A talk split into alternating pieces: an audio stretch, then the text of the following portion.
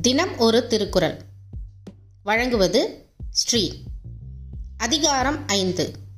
இல் வாழ்க்கை. குரல் எண் ஐம்பது. குரல். வையத்துள் வாழ்வாங்கு வாழ்பவன் வான் உரையும் தெய்வத்துள் வைக்கப்படும். விளக்கம். இவ்வுலகில் வாழும் நெறியில் நின்று முறையான வாழ்க்கை வாழ்பவன் வானுலகில் வாழும் தெய்வத்துள் ஒருவனாக வைத்து மதிக்கப்படுவான். நன்றி.